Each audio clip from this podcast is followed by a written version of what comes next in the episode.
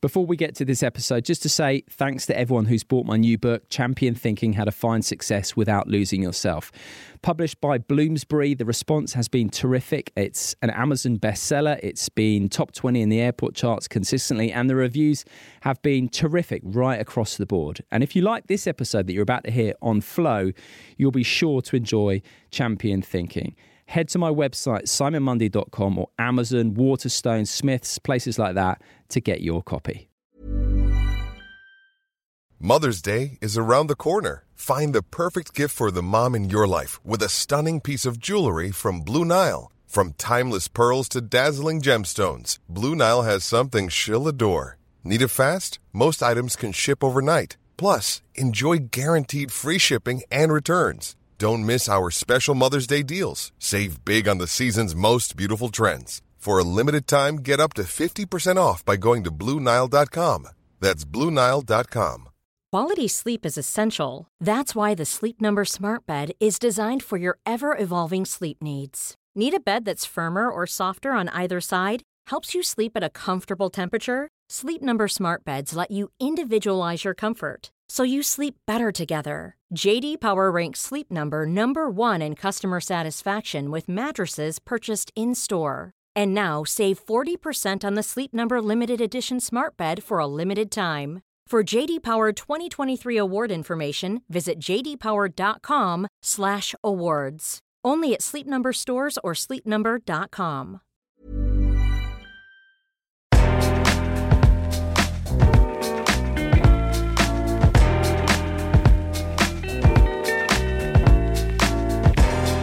This is Don't Tell Me the Score, the podcast that uses sport to explore life's bigger questions. My name is Simon Mundy, and each week I sit down with an expert from the biggest sporting names in the world to Buddhist monks, neuroscientists, psychologists, and philosophers. We discuss a theme that tells us something insightful and important about life and how best to live it. From the importance of self acceptance to facing addiction and developing resilience, right through to getting your circadian rhythms in sync and how to sleep better. Sport is a metaphor for life, and in this podcast, I aim to prove that right. I always like hearing from you, so the best way to get in touch is via my website, simonmundy.com, or I'm at Simon Mundy on social media. In this episode, I'm talking to Sir Clive Woodward, who was in charge when England won the Rugby World Cup in 2003, and the theme is culture.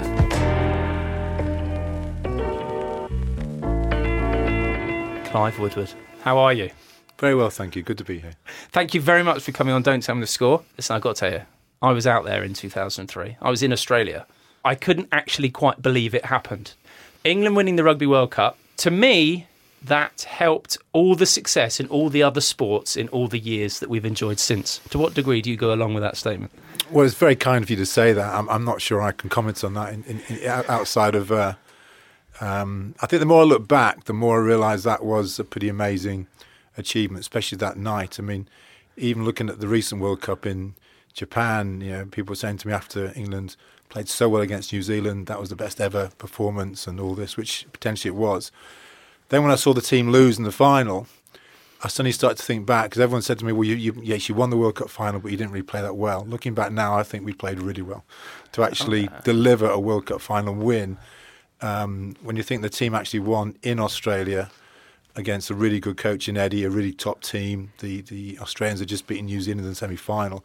So, more thing about it that night was absolutely probably England's best ever performance because yeah. we actually won won the tournament, and um, it, it, it's it's it's interesting since that game a couple of weeks ago, you know, so many people have said to me, you know, what, what, happened, what happened? And my best conversation was with a taxi driver who said to me, what happened? And I was trying to explain. He said, it's a bit like he said, it's a bit like going to the Olympics, watching Usain Bolt in the semi-final get the world record, and everyone's going, wow, wow, wow, this is amazing. And then three days later in the final, he comes fourth.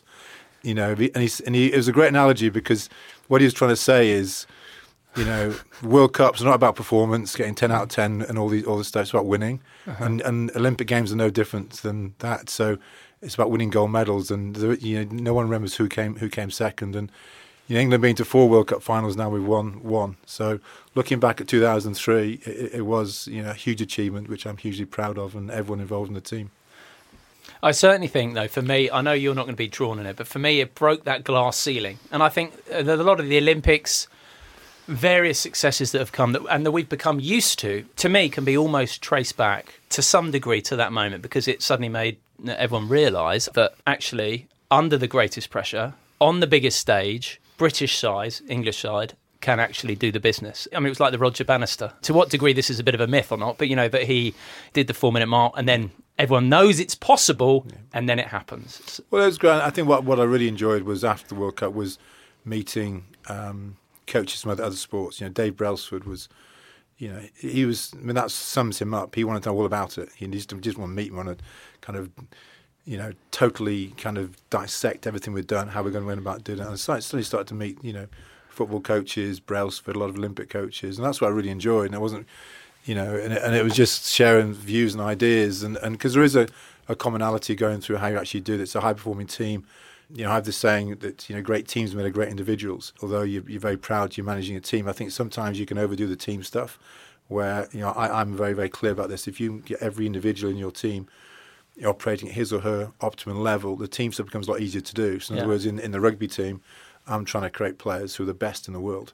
And there's no doubt, you know, in that World Cup final team in 2003, you know, we probably had six or seven players who had gold medals around their neck, meaning they would have got in any team. Yeah. And we had four or five with silvers and a couple with bronzes. So everyone's on the podium. So you look at your team, if you've got that and everybody is really doing their jobs 24 7, 365, trying to become the best player they possibly can, the team stuff becomes a lot easier to do. Mm. And that's what I think we achieved. In your new book, How to Win, you talk obviously about like leaders and basically empower great people to some degree. And what I found interesting as well is, is your journey. You actually you were a football man, and then were sort of press ganged into playing rugby. Press ganged all the way up into the England team. A frustrating experience. wasn't a huge amount of winning, and certainly didn't play the style of rugby that you like to play. Nineties England started to get a bit of success, and then when you came in, though, you didn't even have an office. From that moment through to the end, culturally you had completely transformed the setup and that's that's at the base of, of all the success we all enjoy. Yeah i think i was looking looking back i was kind of lucky because you know as a player um, you know i played in the amateur days you know they really were amateur. Um, i was lucky enough to play in one grand slam team for, for england in 1980 with an amazing group of players you know billy beaumont mm-hmm. and fran cotton peter wheeler roger utley. We had household names and we won one Grand Slam in 1980. Outside of that, we were the big underachievers. We, the, the, game was so, so amateur.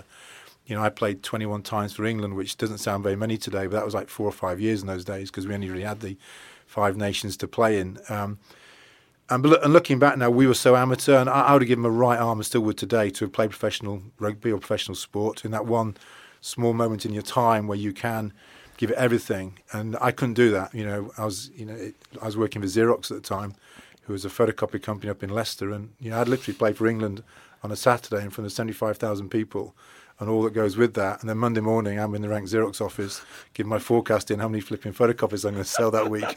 I mean, looking back now, you couldn't make it up, but that was what amateur was about. And then, lucky enough, the, the game goes professional. I'm running my own small finance company now. And I, and I think what the running your own business is, um, gave me a really, really big leg up into actually coaching the actual team because, you know, when the game went professional, I was the first full time professional coach. And you kind of started from a blank bit of paper. So I was really lucky. It, it was, you know, I literally didn't have an office or anything in, in Twickenham. You know, no one knew what was going on. And I could just start from scratch. And I just kind of threw the kitchen sink at it in terms of all my experience, but mainly my business experience mm. about how to how to develop. And all I knew, and I said to the players from day one, you know, we're ranked sixth in the world, never been above sixth in the world, which is ridiculous considering the players we've mm. got, the money we've got, the expertise we've got in England. I was determined to keep the whole organisation English. You know, I brought, I started to really develop the team. I have to say, the RFU, which is often a much maligned organisation, they were fantastic with me. You know, the chief executive came in, a guy called Francis Baron. He totally backed what I did. You know, it wasn't easy. You got to sit down with these guys and explain it to them, but they backed me what I was trying to do. And you know, we, it wasn't a straight line. We had you know, big losses. We lost in the quarterfinals the first World Cup. I'd only been there less than two years. You know, we got beat by South Africa, but they were fantastic. They totally backed me, and it was really really strange that looking back now because they backed me totally. You win the World Cup, and then you think it's all going to go fantastic. We're going to take a real dynasty. We'll never ever get yeah. beaten by the, the All Blacks again. And then we all fall out after the World Cup, and it was yeah. one that was a strange period of time. Yeah, really, it's only just sort of got back together in many ways. You know, since that time. Yeah, that's what I think Eddie's done a good job because yeah. you know I, I, don't want to call out anyone's names, but I think we have made some mistakes on you know who was who was coaching the team, what we've done. There's been a big big gap since 2003, basically. Uh, I think Jones came in four years ago, and we, you know we just got bombed out of our own tournament. Didn't make the quarterfinals even, which was huge disappointment. Again, you, you just can't believe we've got a, a, World Cup at Twickenham and we, we don't get out the pool, which was just not acceptable. So I think Jones has come in, and it's a good place for him to come in. It's a bit like me. You come in, you're absolutely rock bottom. It can only go one, one way, and he's a, he's a, he's a top coach, um, and he's done a great job. You know, four years later, we've made the World Cup final, but you know he'll be the whole team will be devastated by what happened in the final, but but he, he got into the World Cup final, which yeah. is an amazing achievement. And their young side, you know, four years on. Anyway, listen, let, us turn our attention though to what you have distilled down here. So you, mentioned Xerox, and, it, and even though you wish you could have played professional rugby, had you not had all your experiences at Xerox, you clearly brought some of your uh, external experience to bear in the England role. Could you have done that without your external experience? And the reason I ask that is I've done a, a podcast on diversity and diversity of experience and how valuable it can be bringing knowledge in from a different sphere, and it, and it seems like that's what you did. Oh, I'm massive on diversity. I actually run a company now called Hive Learning, which is all about diversity and inclusion and and, and understanding the importance of it in, in, in all these ways in, in terms of the culture of the business, but just thoughts and ideas. And I think um, I had two business careers. One was Xerox, big, big multinational, but probably most importantly, probably more importantly, was then you know um, in the early '90s I set up my own small leasing and finance company based on the skills I learned with Xerox and Xerox Finance. So I set a small business up I was running that small company, and we grew it from two people to like ten. So it was generally small, but it was just like ten people in a room. There was ten of us. It was it was great, great fun. Uh, and I learned so much. I was you know, I was obviously the, the boss. I was the chief executive, but you you just learn how to handle people. You had to take risks, how to you know get things done. So when you take over the England rugby team, it was no different. You're running a small business, and this is what I say to people: running a rugby team is no different than running a business. Right. It's it's achieving results through people, and that's why I come back to my favourite line. You know, great teams are made of great individuals. It's mm. all about the people. And I was dead lucky. You had an amazing group group of players. You know, Martin Johnson, Dallaglio, Wilkinson. You know all these guys, but they'd never achieved anything. And I had to set the vision that this was only had one one goal in mind, and it wasn't actually to win the World Cup. It was to become the number one ranked team in the world. To do that, that shows excellence over a sustained period of time which we kind of delivered on. But I think my the, what I learned from running my own small business gave me the kind of real confidence of handling people. Also, things like just managing upwards, being able to talk to the chief executive, of the board at the RFU, get things done, take these people with you. And I said, you know, the RFU were fantastic with me. They really did back what I was what I was doing. And I like to think we delivered in you know in uh, spades, basically. Yeah, absolutely. Uh, so the lessons you know that you talk about are very much obviously applicable to sporting teams. They're taken from your time with England, but also to, to businesses, and to some degree, you can almost apply them individually. And you talk about you know a winning culture being about well judged risk. Yeah.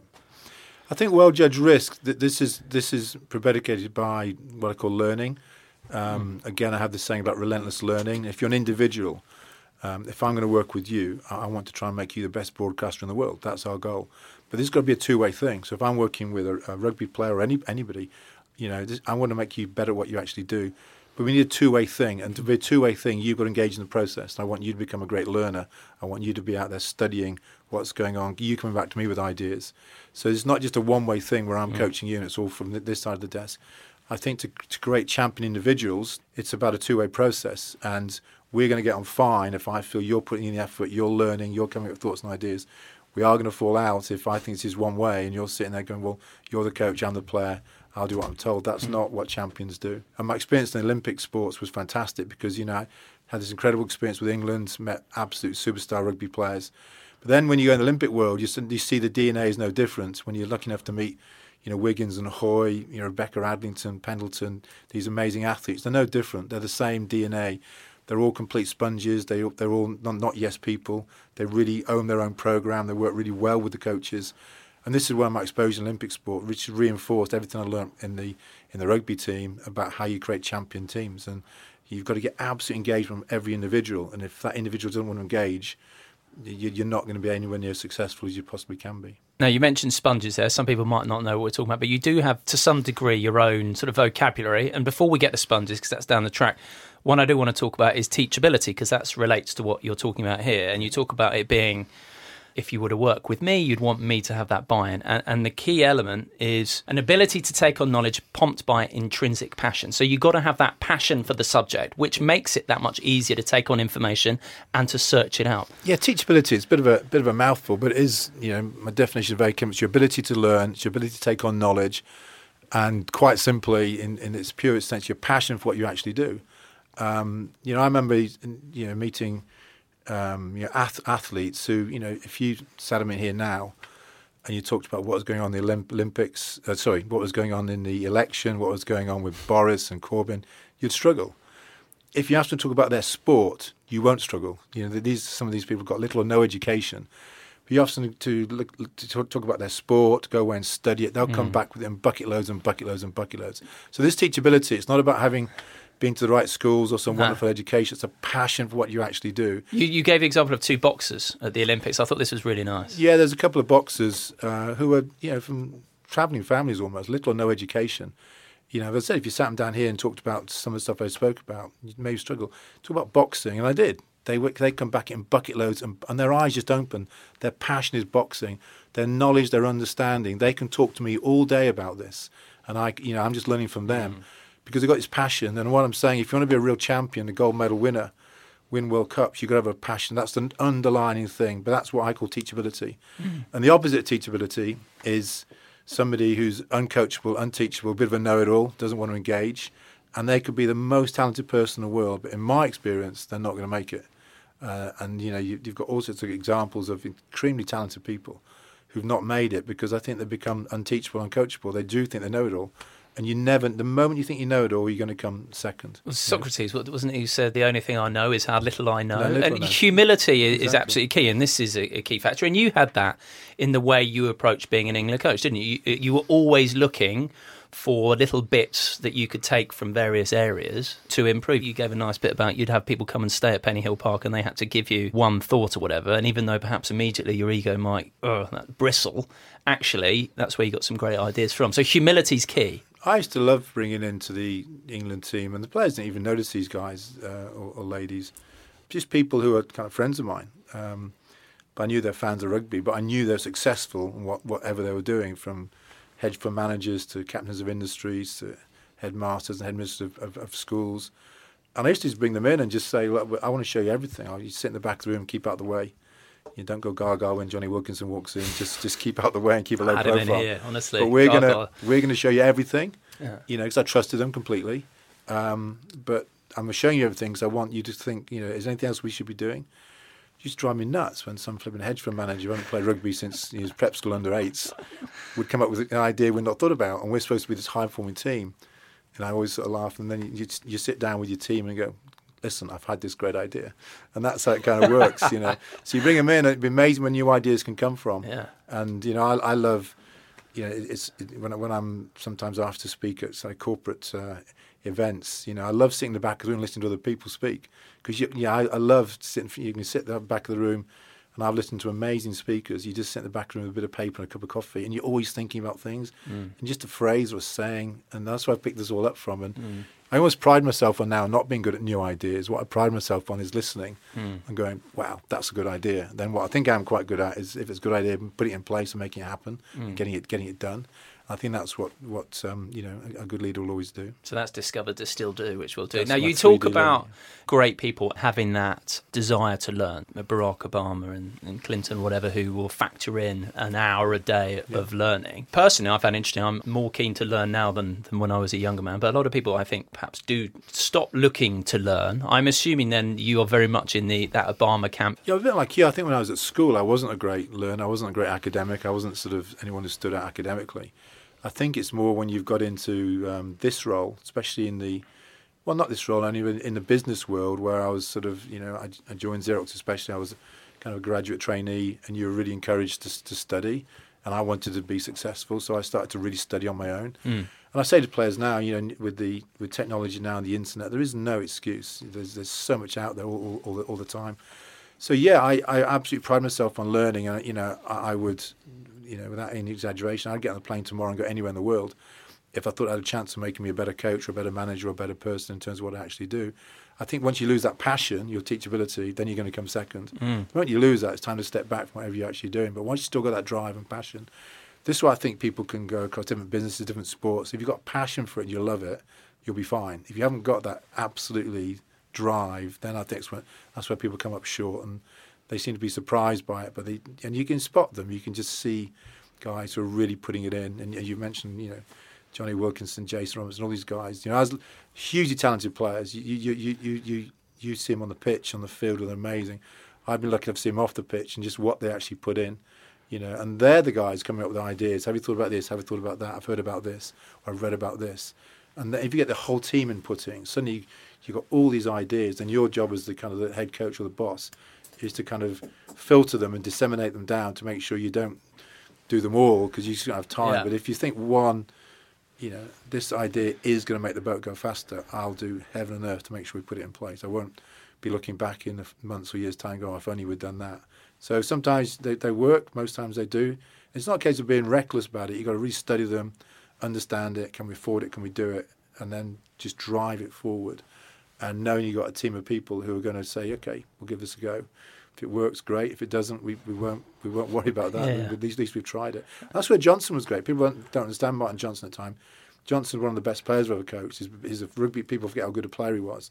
But as captain, he was great. I was just saying, look, I'm going we're going to do this. And he just go, fine, let's get on with it. Let's not, don't need to talk about it. We'll soon let you know if it's going to work or not. Yeah, and then we get on with it. And that was his big strength because that's what he wanted. You didn't want some guy, your captain, debating and have a big issue about it. So let's get on with it, and we'll mm. soon find out. To me, that's part of what life's all about: is continually growing, and you can apply it obviously to business, to sport. You can apply it to you know yourself to relationships to, to yep. any sphere do you agree that growth and never-ending learning if you like is part of what it's all about I think it's totally so everything's about. I call it relentless learning. That's yeah. my that's my saying. You've got to be because I think I use the word in, and I think relentless applies to sport. You've got to be re- relentless about it. But there's a real process. You know, I like the idea of spending an hour a day on on me, on mm. learning or improving yourself. Could be physically or mentally, but one hour just on yourself, and I think that's not too much to actually ask. Yeah. But it's not all the physical side. You know, I, I, I like the teams, the people I'm working with. I like everyone to kind of look the part, be the part, mm-hmm. get physically fit as well as mentally fit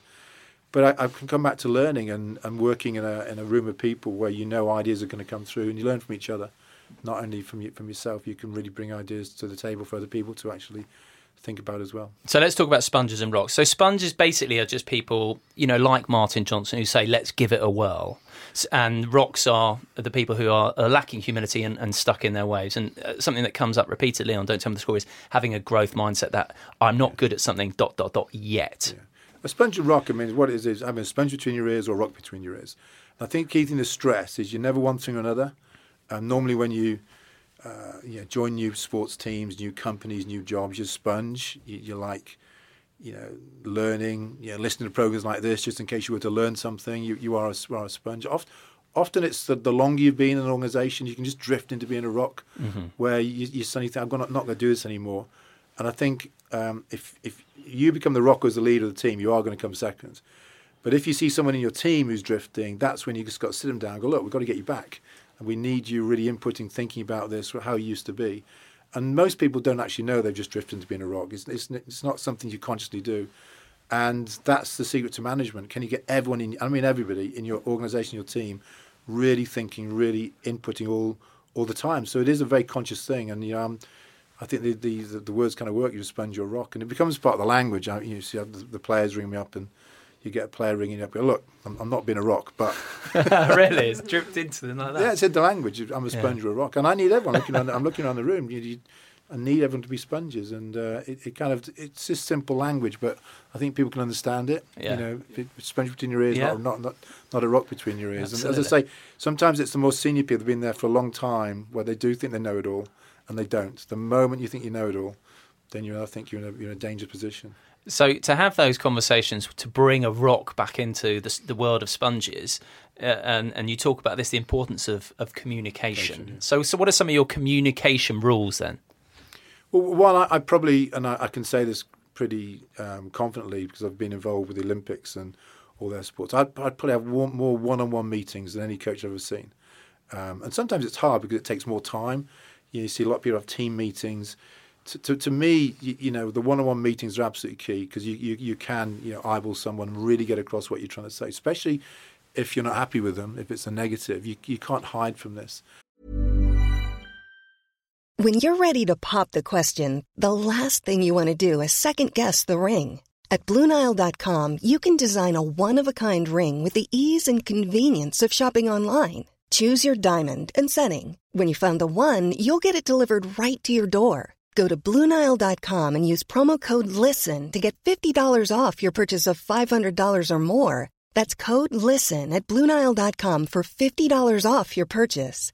Bluenile.com code LISTEN. There's never been a faster or easier way to start your weight loss journey than with PlushCare.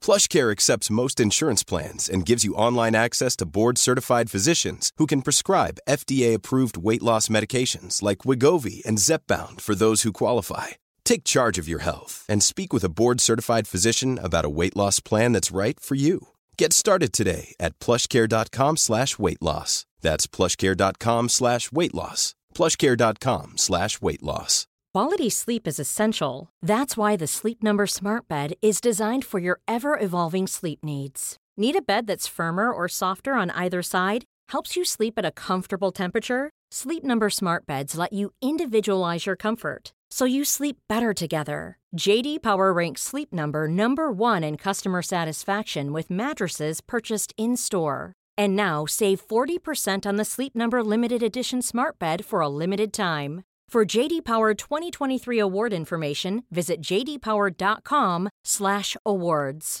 Only at Sleep Number stores or sleepnumber.com.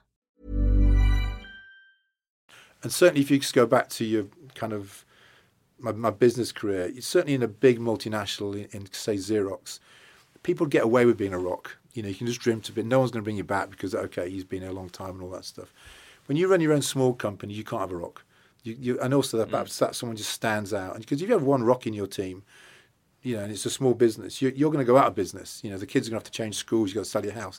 This is big stuff. So, running a small company, you can't you can't hide. Mm. And you you certainly can't be in a rock because your whole company is going to actually suffer for it. And that's one of the things I really, really learned. And that's why I, you know, I really admire people running small businesses because you know how tough it is. But it's far more exciting because you're involved with this, you know, every day we're trying to take on the big boys and all this sort of stuff. And the same happened in sport and the rugby team. You know, I was very, very clear. You know, I look back on my England career with huge kind of re- regrets. You're hugely proud to play for England, but looking back, we never really took on the, the big boys. We, mm. we never said we can be better than the All Blacks. When I took over the team, you know, I had to sort of shut up, you know, put up or shut up now because I've been saying all this stuff. So you get the big job, and I said, right. The, and I was very clear. The only enemy, and it was the only enemy, was the All Blacks, South Africa, and Australia. That was it. I kind of like the Six yeah. Nations. I love France. These were our kind of friends. Yes, we compete, but the real enemy was an hemisphere, and we had to now absolutely take them on and those games became the big games of the year. The Six Nations was great fun. The big games, can we start to beat Australia? Because we had to get the mindset yeah. over them. But we, we had to do it on the field of play, but off the field of play. We had to become better at them everything we actually did, which I, have got no doubt we did by, by 2003. I think those three teams, especially, were looking at England. We are the number one team in the world, but they were going, "What the hell are they doing now?" And Eddie mm. said, Eddie said, really complimentary things about us. You know, he, he, said, "You know, we're all chasing England now." Yeah. And but then, unfortunately, after the World Cup, it all fell Absolutely. But that sort of comes back to what I was sort of saying at the beginning in terms of get that inferiority complex. And I loved what you did in terms of stopping calling them the All Blacks and referring to them as New Zealand. You know, some. I'll stick for that, by the way. But but what a, that was a masterstroke, you know. Right. So m- communication we spoke about another thing that I that came up that I really enjoyed was you talking about mindset, and again this comes back to it, rather than you know you being the guy who tells everyone how things should be. It's about getting people to have buy-in to be part of the process? Again, I, you know, and I guess this is from my just business training. I, I love these little, but I, one of my favourite sayings is no such thing as a dumb idea. It doesn't matter if you're the newest person in the team. If you've got a thought or idea of something we can do this better, you've got to stand up and say it. Whether it's privately to me, one on one, or in front of the team, there's no such thing as a dumb idea. Where you and me are going to really fall out, if you're sitting there with a thought and you're kind of a bit nervous about saying so because you're you're worried about what I may think as, as the as the head of the team, or you're going to get some banter and stick from your teammates, then we are going to fall out. So you, you've got to get that culture where people are very confident about what they're what they're what they're putting in, and also especially the England team. Think of the England team. It, it's it's not a full time business. These players all come from twelve different clubs. They've all got great coaches. They've all got different ways of doing things. So you've got to find a way where very quickly we can create the England way of actually doing things that kind of takes into account everything you've done in, in your own clubs. All they're all very different. Mm. Even just simple stuff. You know, the way Leicester will defend will be different than the way Wasps defend. So suddenly you've got players coming in with different ways of doing things. So your job, my job as a head coach, was to get all these ideas coming in and then absolutely make decisions. This is what we're going to actually do. You know, you, you, you can't delegate the whole thing. But what you do want is real open debate, real open discussions. You know, our team meetings got a bit tasty at times. They, they, were they were great fun because we wanted to win, and that's what I really loved. I love when things got a little bit spiky. You know, the testosterone was flying around the room.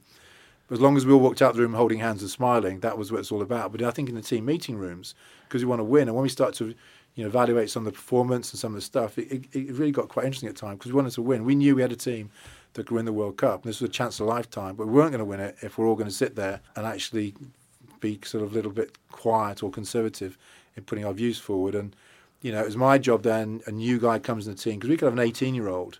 And I'm saying this guy could be right. You know, I'm not assuming mm. he's, and he often he was. He, he comes with a fresh thought, fresh ideas.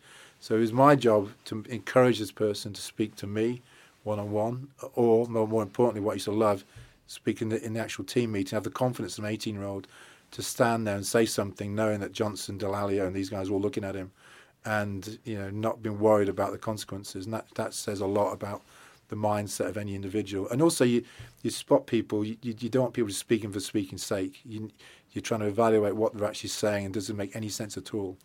Um, and I think that's how you grow the business. And you, have spoken a few times about growth, growth mindset it's growth mindset individually and collectively mm-hmm. within within the whole team. And you need psychological safety to be able to come into the meetings and know that any idea you come up with not going to be shot down. Sure, totally. You talk about having an eight, like a young guy come in who might have those ideas. What I find interesting then to go back to your England career because you wanted to play an expansive running style of rugby that at that time there was this pervasive idea that it's not the done thing. Yeah, playing for England helped me hugely because you know I'd kind of been there, got the T-shirt, but hugely frustrating the way we we played because I look back at my England career.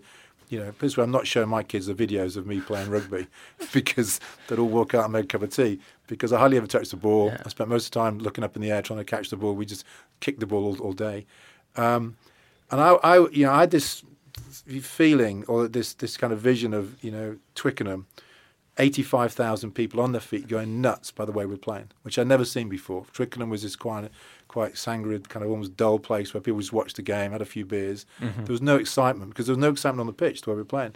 So my opening thought to the players, we, we, you know, and, and I was doing this not to be kind of romantic or anything, was to actually say, if we get 85,000 people on the feet going nuts by the way we're playing, we'll be doing everything right and we're going to take some beating. So we're now going to really look at how we do about that. And this was all about not kicking the ball away, about playing the game so fast from 1 to 15. We're going to play the game faster than anybody else. This was faster than scrums, faster than lineouts. You, we're going to have to be the fittest team in the world, which when we started, we were nowhere near it. And we're going to play a game that no one can actually live with. And even now, looking back at that 2003, I still think we're ahead of the, the, current team in terms of just the speed we played the game at. You look at the physical conditioning the players were in in 2003, it was amazing. And I think we did take the game to a whole new level based on the way we played and just look at the number of tries we scored. Mm. And the players loved it. There was genuine excitement. And when I'm picking my team, also, I'm also thinking Saturday morning, I want to wake up, see that team should go, wow, whatever happens today, this team is going to play. But more importantly, the opposition have to play really well to beat this team. And that's how I picked my team. Took, took certain risks on players. So I wanted to play the game fast, fast, fast. And no one ever done that before, ever, in an England shirt. And you know, uh, we we generally got 85,000 people on the feet going nuts by the way we played. Absolutely. And our win loss ratio between World Cups was astonishing. I think we played, I think I think I know we played 51 games and won 46, um, including 14 away from home. So we played the Southern Hemisphere, the teams we had to beat. We beat them 14 times in a row. Way, that was unheard of. Yeah. But it, it wasn't just because we had these amazing players, which we did, but they really bought into this. We're going to do something special and we're going to you know, love the way we actually play the game now, which I didn't really do as an England player. I love playing for England, don't make no bones about it. It was great playing for England, say play for England, but equally, I'd love to have looked at games and I go, wow, just watch this game. It was fantastic. And I can look back at so many of those games between between between the two World Cups, just winning it, where you you look back from a player, a coach, or a fan, you're wow, that's a great game to watch. So let's say that someone would come to you with an idea and from from the club. Is this where your performance behaviours would come in? Your dis, your discover, distill, do. So you would take an idea from one of them. So that's the discovery part. Distill it down into a single line and then put it into practice. Yeah, call this 3D learning, and I, I, I haven't a clue where I picked this up from, but I've had this forever. I can never. Uh, it's where I look at any any situation. So 3D learning is if you let's just talk about um, uh, scrum defense. So you scrum, you have scrum defense. So you got scrum. We're going to defend the scrum. So the discover is we're going to get all this information in from all 12 clubs, all the players. We're going to just put all this information, and you never stop discovering. You're you're you're learning about what this actually means, what it entails. So you're not just learning from the players, you're learning everything. But the most important thing then is once you've got all this discover, how do you distill it? The second D uh, in the 3D learning, how you distill it down to key points? Like, I have all this stuff we've learned. Yeah. What are the key points? So what, to be able to put it into like a sentence, essentially. Simple, maybe three or four just bullet points. Bang, bang, bang. It's easy to understand. Totally, it's got to be in simple English. Everyone understands, whoever you are. If I explain it to you, anybody, you'd go understand. And that's a, that's a real art. That's the job of your head coach. But you never stop discovering, never stop learning, and you can change these key points, your distilled points, as you as you go along. But maybe it's three or four. Then the third D is do. Okay, once we know our key points, which could be, say, defensive scrum, line speed, how do we do it better than anybody else? How do we practice? How do we train for it? How do we become a real part, part of what we actually do? So the do is really important. Mm. And also to start to be quite creative. How do we do this? How does, how does a player do this on his own in his back garden with, with his kids? How can you still be practicing stuff when you're away from the training paddock? And that is really important. So that's the 3D learning. And it's just so simple, but it kind of works. But again, you need the players to understand it. So they're inputting, here's the key points, how do we do it? And even on the do, you know, if, you, if, you, if anyone can think of a practice how we do this better, just make sure you bring it in. Of course, yeah. we're getting stuff from all over the place then. And that's it. And that was the 3D learning. So you can use it to any subject you can think about. Right. Anything. Can you can you think of a just a quick example of, of, of like one that would go all the way through? I can give you hundreds. Let's use the, the really simple one, yeah. The drop goal routine. When, wins zigzag. the World Cup. Zigzag. You know, so you, you, you talk about drop goals. Uh, I think drop goals are huge. We start to examine drop goals. Um, and you'd learnt from '99, of course.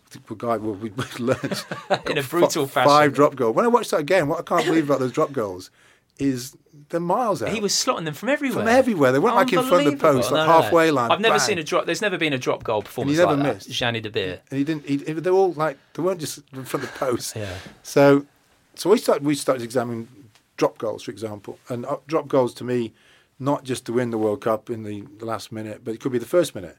You know, we decide Mm. when we're going to drop goals because it's you can't defend it. No. I remember this great conversation with I think it was um, Jonny and, and Mike Catt. And this was a serious conversation. I said, okay, just forget the, the rules of rugby. We get no points for scoring tries. We only we only score by scoring drop goals. How many we get in a game?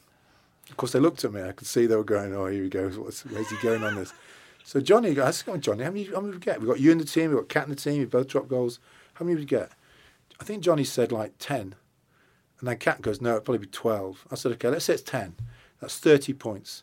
How many people are going to score 30 points against this England team? Nobody. So why don't we do it? Just silence in the room. Total silence. You you know where I'm going. Yeah, yeah, so I said, this is important stuff. And I, so, and um, so then we start to discover really what it's about. But then most important, what are the key points about drop goals? You know, and then we came up with this distill. Here, here are the key points. And the zigzag is just how you, you know, when you, you, you know, normally from a Best drop way of doing it. The best way of doing it. A drop goal, you're probably coming from a scrum or a line out.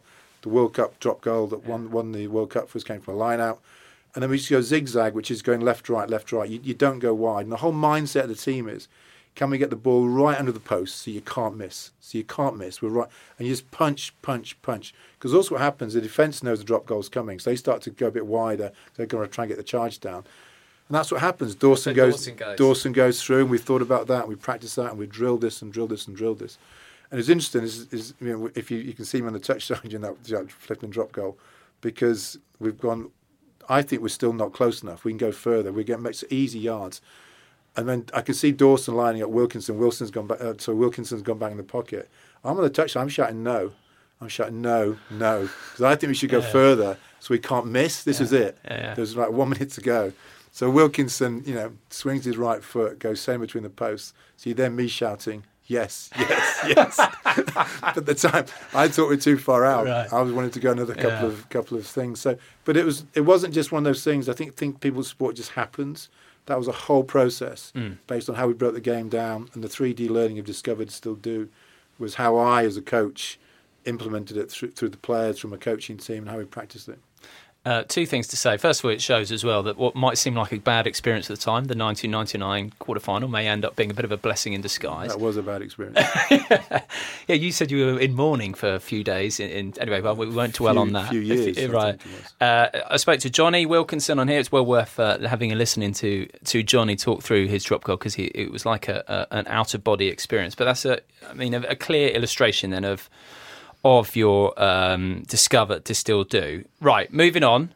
Let's talk about wasps. Now you're a wasp, Clive, aren't you? Someone willing to challenge things. You've got to have that person who is in a team or in a setup, in a business, who comes in and says, "Why are we doing this?" And you talk about um, what's his name, Yehuda Shinar. Yehuda Shinar, yeah. Can you talk a little bit about what he brought to the table? Yehuda Shinar was introduced to me by um, a very good friend of mine called Michael Spiro, who was the boss of a company called Elenex. And um, in my finance day, we used to do all their financing. And he just, when I, was now coaching England, he just said, I've just met this guy called Yehuda Shinar in, in Tel Aviv. And he's ex um, uh, Israeli um, uh, Air Force or Armed Forces. But he's, he's come up with this program called Winning Behaviors. And he said, I think it's fascinating. So me being a sponge, never, great, put him in touch with me. Next thing, I'm on a plane to Tel Aviv. I'm coaching England at the time. I literally couldn't wait to go and see this guy because he just sounded fascinating. Yeah. So, never been to Tel Aviv in my life before. Just me explaining me getting onto the El Al plane would be a, a, a, an experience in itself. But I eventually got on this plane. I'm in Tel Aviv, and he was he was amazing. Um, and he literally met me at the airport and went to, back to his house, and he he started calling this thing called seat up, which is correctly thinking under pressure and that's where it came from. And uh, but his first thing he said to me, and it was a fascinating thing. I've been coaching him for about a year, I think, or two years. He just said to me, "Okay," and this is why I loved him. He said, "I know nothing about rugby. Yeah. There's not a lot of rugby played in Tel Aviv, if we're if we're brutally honest." He said, "I've never heard of rugby. I'm a I'm a kind of a military person. I understand football. Um, what are the basics of rugby?" So I kind of looked at him, and I my immediate question was, "Well, what, what do you mean?" He said, "Well, he said that's not a good start to our conversation. What are the basics of rugby?" And I started thinking about it, and I couldn't answer him. You know, I said, "What do you mean by basics?" He said, "What are the things you've absolutely got to get right?" And I started to think about it. Was you know, was it was it tackling? Was it passing? Was it all this stuff? I couldn't answer it. And he just said, and he and he said, "Right, that sums. We got a lot of work to do. So if you don't know the basics, you don't know the things you've got to get absolutely right. The chances are your team don't, your players don't, and you're all over the place." So I'm like looking at him. He's really annoying me this guy at this stage because I, I couldn't answer the questions, and. Um, I, I went back. and couldn't to get my. I spent two days in literally his house, locked in this room, learning all this stuff. And I went back to the my England coaches, and I sat down with the coaches: Andy Robinson, Phil Larder, Dave Reddin, Dave, all, all these amazing guys. And I said, "Okay, what are the basics of rugby?" And of course, they couldn't answer me, and they all got different different answers. So we started to really study this, study this thing called basics. In other words, what are the things you've absolutely got to get right? And we studied them, and they became so obvious. And the, the basics of rugby became so obvious. Quite simply, scrums, lineouts, and restarts. And even that, scrums was 40%, lineouts was 40%, and restarts was 20 20. So we basically learned by all the stats and data that if we picked our kind of reasonably best team within two or three players, if we put the ball in at scrum and won 100% of the ball, and if we put the ball in the lineouts and won 85% of the ball, we never lost a game. So suddenly the basics became that. And then suddenly we start to introduce the players and we start to realize this was the most important thing. That of all this stuff, you of all this wonderful, amazing stuff, unless you get your scrum right, your line out right, and your restarts right, especially your scrums right, you can't win the game. So that suddenly started to affect the way we coached, the way we played, the, the way I selected the team, and the, and the whole thing.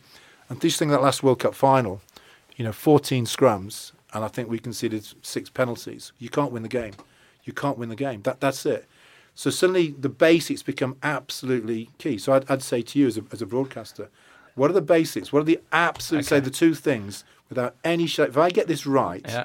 if I get this right, I know I'm going to do a good interview or whatever. Yeah, yeah. And you go to companies or sports teams. You've got to let me answer it, Clive. I'm going to ask you that, but you, you, but you, you go to companies and sports teams, um, and you ask them that, and you get the same thing. They, no one can actually say that is the absolute thing we've got to get right. So, so what are the basics? So here, here they are, and and actually it comes back to another one of your sayings, which is confidence is preparation. And for me, it is two things: preparation. Yep. As you've seen, I've done I a lot of see, yeah, I've done a lot of research for you, and then the other thing is just planning structure. Those two things, and then and then they're obviously, you know if obviously you- hit record, but you know if you know you get those right, there's a really high chance you're going to, Yeah, yeah. which is fantastic. But you, you find a lot of people don't. There's interesting. I went to a, um, a a company. A friend of mine works there. It was a, it was a big um, uh, amusement. Um, well, not not arcade, but you know where these roller coasters, Yeah, all this. It's a big business. Theme park, yeah. Theme park. Sorry, it was a big big business. And I sat down with their senior management and said, okay, what, what are the basics? And for the, the first company ever, they all as one immediately safety. They just safety, safety, safety, safety. Unless we all understand the importance, if we have one bad instance in here, this place gets shut down. And they understood that. So the basics of their business wasn't creating these wonderful rides and all that sort of stuff. The thing they had to get right, and they're the, probably the only business where I've had literally say 10 out of 10 people go write it down. That was the number one thing. They all got that. That's that's a great start because you can build on that now. So how but how do we do safety better? How what are our key points? How do we practice it? How do we do it? How do we don't just don't just park it over there and say we think we've done this. You must always keep on top of it. So in rugby scrums are lineouts. You, you the top level unless you can do all you like unless you can scrum properly and win your lineup properly you can't win the game. No. and that's what And we saw it in the Rugby World Cup final, didn't we? You know, England's, that, England's that was scrum. It. went, That was it. People said, then- people say to me, "What happened?" That's what happened. Yeah. You can you can talk all day about all the other stuff. Their scrum got smashed, and you can't. I, I can't recall. I coached England over eighty times. I can't recall our scrum ever going backwards because I learned this really early on. You've got to have a scrum that can, you know. We spent it. Then we, based on that alone, we hire Phil Keith Roach, one of the best scrum coaches in the world, full time. Your full time job is to make sure you make sure I pick the right people to scrummage properly. But more upon the coaching side of you, we get ahead of anyone else in our ability to scrum. We, we then take on a full time line out guy and Simon Hardy, full time line out coach. These are the real specialist coaches who are working for me, Andy Robinson, who are like the main coaches. But we had real specialists in these basics that we knew we had to get right. And your only job is line out and scrum. That's your job in life. Now you start to put that on people who are good coaches, then you'll get results. And they then fix your selection, how you train, everything else. So the basics are absolutely key in terms of you know, any high performing team. But you've got to understand what they actually are. And everyone in your organisation Yeah. will go bang, bang, bang. That's the basics of our game. Right. One we obviously have to talk about is teacup and and this. What I really like about teacup, so thinking clearly, Correctly. crikey, so I'm not doing it. Thinking correctly under pressure is the idea that you can train mental toughness. Talk about teacup and also how someone listening could improve their Well, teacup. first of all, Teacup came from Yehuda Shinar Yeah, because yeah, yeah, he the, the, the Israeli guy. You mentioned the Royal Marines. I mean, he was he was a, a military person, and he was just talking about what they did in the in the Israeli armed forces. And he said, you know, we're all about pressure.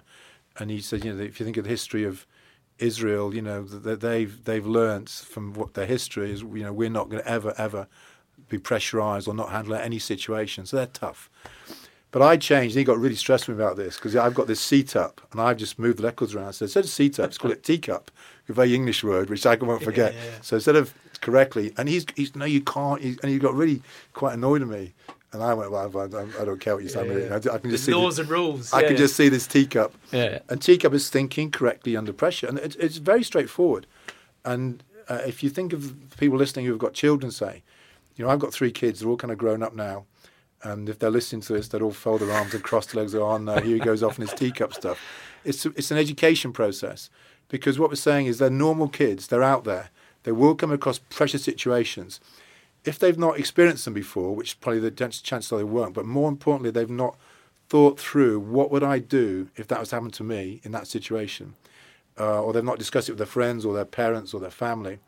The chance of thinking correct under pressure are really small all these horrendous words kick in, you know, choke, freeze, bottle, rabbits in the headlights.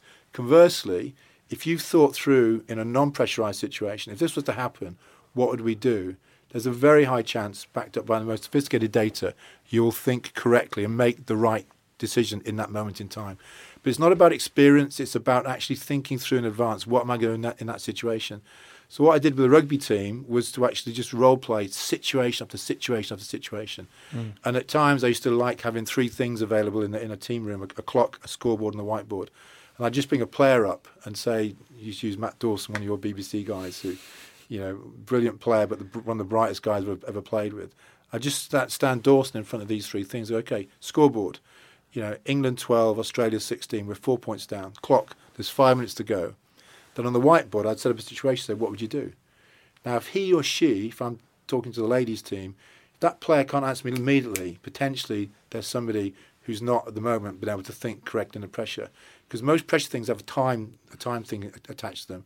So if, if Matt's got to stand there and go, okay, what would we do here? We haven't got time to do that. We're four points down. Here's a situation. What would you do? So Matt would say what you'd do, sit down, we'd then have a debate in the team about it, and we wouldn't leave the room until we'd all 100% agree that's what we would do. Then when it happens in the real world on Saturday or, you know, there's a high chance you'll make the right decisions. And you end up with a library of all this stuff. You just keep, keep, keep, keep, keep. Now you can change it, but you just keep all this sort of stuff. And I see so many sports teams mm-hmm. in all sports when the real pressure you can see them trying to make it up at, at, that moment in time. That's what you can't do. And I think this teacup stuff is is, is huge, and it's just a it's how you educate people to think correctly under pressure. And the key word is correctly.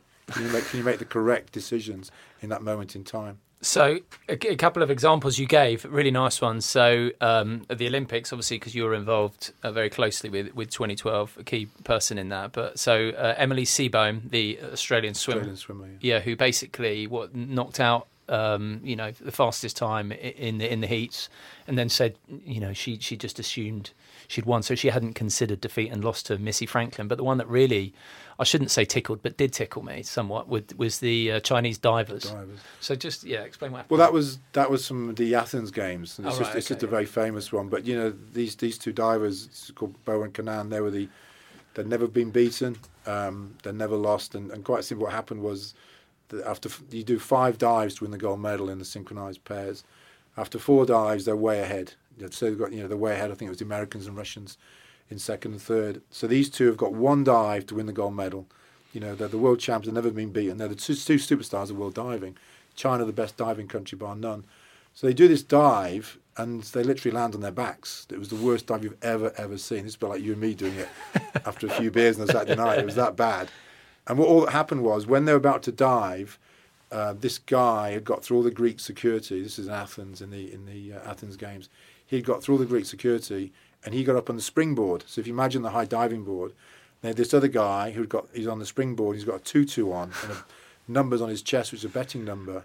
So they can't dive basically because this guy's on the board jumping up and down, and eventually jumps in, and it all kicks off. This was a huge security breach. It doesn't even need to tell you or your audience, you know, the history of Olympic Games and security isn't crash shot. So when something like this happens, it's a huge, huge thing. So they can't dive, so they're sent back down the changing room, and they sat down there for a huge amount of time because they'd never experienced this before. So what they what happened is they lost their routine, they lost their mode. They'd never been asked to back off a dive. I mean, you think that's ridiculous because there's so many things could happen when you're on the, on the top diving board, you're about to dive, you know. And I've sort of thought about this through and done sort of um, you know uh, uh, exercises with a lot of people about this. i am up to about 30 things could happen from, you know, from uh, pigeons to lasers to a terrorist attack to electricity to all sorts of stuff. You know, someone's ill. The, mm. Up to 30 things could actually happen for the judge to say, you can't dive back down the changing room. So it could happen. So what I'm saying is that is a classic teacup moment. Can you think correctly? So what you do is delay 10 minutes, 20 minutes, an hour. But you, what you don't do is sit there and think, what the hell are we going to do now? And they just completely choked. Then they came out and made their dive. That's when they landed on their back and they came eighth. Yeah. So that one moment in time, they didn't understand how to think correctly in the pressure, purely because they're not through, thought through ever. Could this happen? So this comes back what we've been speaking about is ideas coming through from all the team about oh we've got this covered, we've got this covered, and you mentioned the Royal Marines. You know, I learned so much from the Royal Marines because, you know, when you think about the Royal Marine officer, these guys who go to, to war to look after us, their average age is 21, 22. They've not experienced all this stuff. But what they do, and we learned this, they spend hours and hours and hours in the classroom just going through scenario after scenario after scenario. So they are amazing sportsmen. They're amazing athletes. They can run forever, these guys. They're incredibly fit. They're great with their rifles, all this stuff. But their real skill is how they think correctly in pressurized situations. And what they taught me is you can't possibly experience this because we're, we're all young people. And also, you, you imagine war, you get into the most bizarre predicaments. But the more you can actually think about it, and their big thing is can they think correctly under pressure? and that that that again, you know, we learned so much from those. And that was I said before about you, you go on the pitch, it's nil nil. Doesn't matter what happens on the pitch, you've got to come out having won. You know, these guys in the in the military, Yehuda Shinar, the Royal Marines, they get on that helicopter. They think they know what's going to happen. All they know is they've got to get back on the helicopter and come back in one piece and safe and done whatever their their their their, their job is. But what they're making clear, is it doesn't happen the way you know, it's always yeah. supposed to happen. You know, yeah. teacup allows you to think. Well, once you get away with this thinking, even if something comes up you've not thought about before, there's a chance are you'll you'll think. You're okay, thinking in that way. In that way, you've got yeah. that process in, in, in, yeah. You've got that process in place, and we did a huge amount of things like that. Hence, back to the World Cup final, I was so pleased the way we handled the referee, what was going on, because there's pressure everywhere, and we could have completely folded and lost that game. Yeah and being the fourth team to make the final and not win. Yeah, yeah. Which that's why I come back to it. The more I think about it, that is England's best ever game. So those Chinese divers as well, they came out and, and they did to some degree blame it on, on the man in the tutu. And that you know when you've got this teacup, then that feeds into another thing that you talk about, which is having a no moaning culture, no what ifs. No what you know, ifs, and if they'd have been thinking in that way, that they wouldn't have done that. And you did say something very uh, interesting, just quickly about this. You mentioned your kids. You talk a lot when they were growing up about teacup with you, with your kids. Yeah, so you can apply this. Anyone listening, this isn't just for sports teams or business. This is anyone. Totally yeah, it's you know just think of you know on the streets when they're out in pubs, nightclubs, whatever. I'm talking about children now. Yeah. You know, how are they going to handle this? What are you going to do? So it's you know you, you just keep to a to, to a fault, trying to make them understand what can actually happen and using your own experience to, to make sure that they've got all the bases covered. You know, honestly, now they're all kind of grown up all around the world. I get texts and tweets from all around the world going, Dad, have a look at this, not a lot of teacup going on here. And it's in sport and so business. It's ingrained in there. It's, it's ingrained. I mean, yeah. I, you know, without, without, being too serious about this, but it is a serious subject. If, if, if you're walking down the street in Oxford Street and someone comes out with a knife, what do you do? Have you thought about it? Or do you just freeze yeah, and go, good. what do I do? Yeah. Now, if you've actually thought through what I would actually do, there's a higher chance, I think, under a real pressure situation, which just become some nutter comes out from any, anywhere. It can happen to anybody. You know that. Uh-huh. Um, what do you do? How do you handle it? You know, what are you wearing at the time? What clothes can you defend yourself with? All this sort of stuff. And this is what you just learn to do. And that's that one incident can actually save you or not. And it's just really being on top of all this sort of stuff. And it's a, it's just teacup. And you know, as I say, I've got three great kids, but they understand this. And I've just become a grandfather for the first time. So congratulations. So Jess will now be teaching her little daughter Zephy teacup, I'm sure. So she'll kind of understand it even more now. Now she's a parent. Very final thing, and this one won't take long, is is moving beyond number one. Well, what beyond number one? And again, I got this listening to a, um, a, as a conference where the company I was at, they're the number one in the world. So the number one in the world, and uh, we got to number one in the world two years for the World Cup. We were the number one ranked team in 2000, yeah. 2001. So I, I, think we could have won the World Cup oh, yeah, any, any, any time then. So when you get to number one, what do you do? Because suddenly everyone's chasing you. You are there to be shot at. So what what number one was, and I, I, I learned this from this this business. We're now not going to become just the number one rugby team in the world. We're going to become the number one sports team in the world. So we're now going to we're now going to start to study other sports, other things we do, and if anybody in sport is looking in to say, okay, we want to look at someone, they're going to come look at the England rugby team. What are we doing around you know all these things around nutrition, data analytics, sports psychology, all this sort of stuff? let's go and study other sports to make sure we're ahead of other sports and what we're actually doing. So you kind of open your doors a bit. So we're going beyond number one. So we're not satisfied of being the best rugby team in the world. Can we be the best sports team in the world, or can we can we be the best uh, team sports team in the world? And start to actually then invest in your team, your your coaches, some of your players even, to go and see what other people are actually doing to make sure we're beyond number one. And that's you know and that's why I again learned from the business world. It's a great term, and we use that big time. We were number one in the world. What do we do now? Do we just sit here and be shot at, or do we go to a whole new level? So these guys are still chasing us, yeah. and that's what I was most proud of doing. And I used to leak stuff to the press and to make sure you know Eddie Jones in Australia was reading this because he'd be thinking, "Oh my God, what are they doing now?" Yeah. And sometimes it was exaggerated a bit, but I knew the impact it was having because I wanted them all to think we're not standing still, we're not just waiting here now we, are going beyond number one and we're moving forward still. Which ties back into that continual growth and learning, which yeah. is what it's all about on an individual, a business, and a sporting level. Right, uh, Clive Woodward, Sir Clive Woodward, it's been an absolute joy having you in. Thank you very much. Thank I thoroughly you. enjoyed How to Win, another uh, absolute belter of a book. Very kind of you to say so. I really enjoyed talking to you. Thank you. Thanks very much for listening to this episode of Don't Tell Me the Score. I really hope you enjoyed our conversation, and I would, of course, be delighted to hear your thoughts, ideas, and questions. Do get in touch via my website, simonmundy.com. I do really appreciate you listening, and if you could leave a kind rating and review, I would be sincerely grateful. All that remains is for me to say I hope you'll join me again next time. Until then, thank you and goodbye.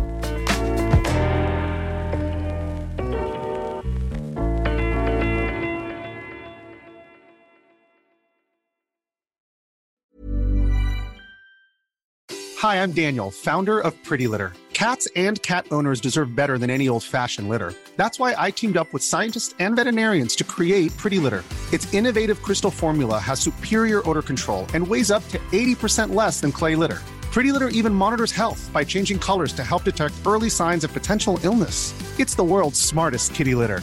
Go to prettylitter.com and use code ACAST for 20% off your first order and a free cat toy. Terms and conditions apply. See site for details. Planning for your next trip?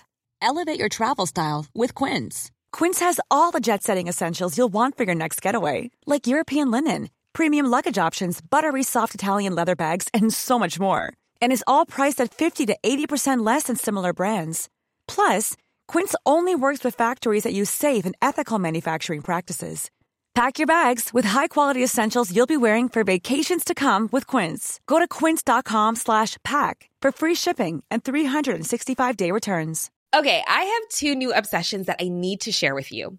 Impress No Glue Press-On Manis and Impress Press-On Falsies Lashes.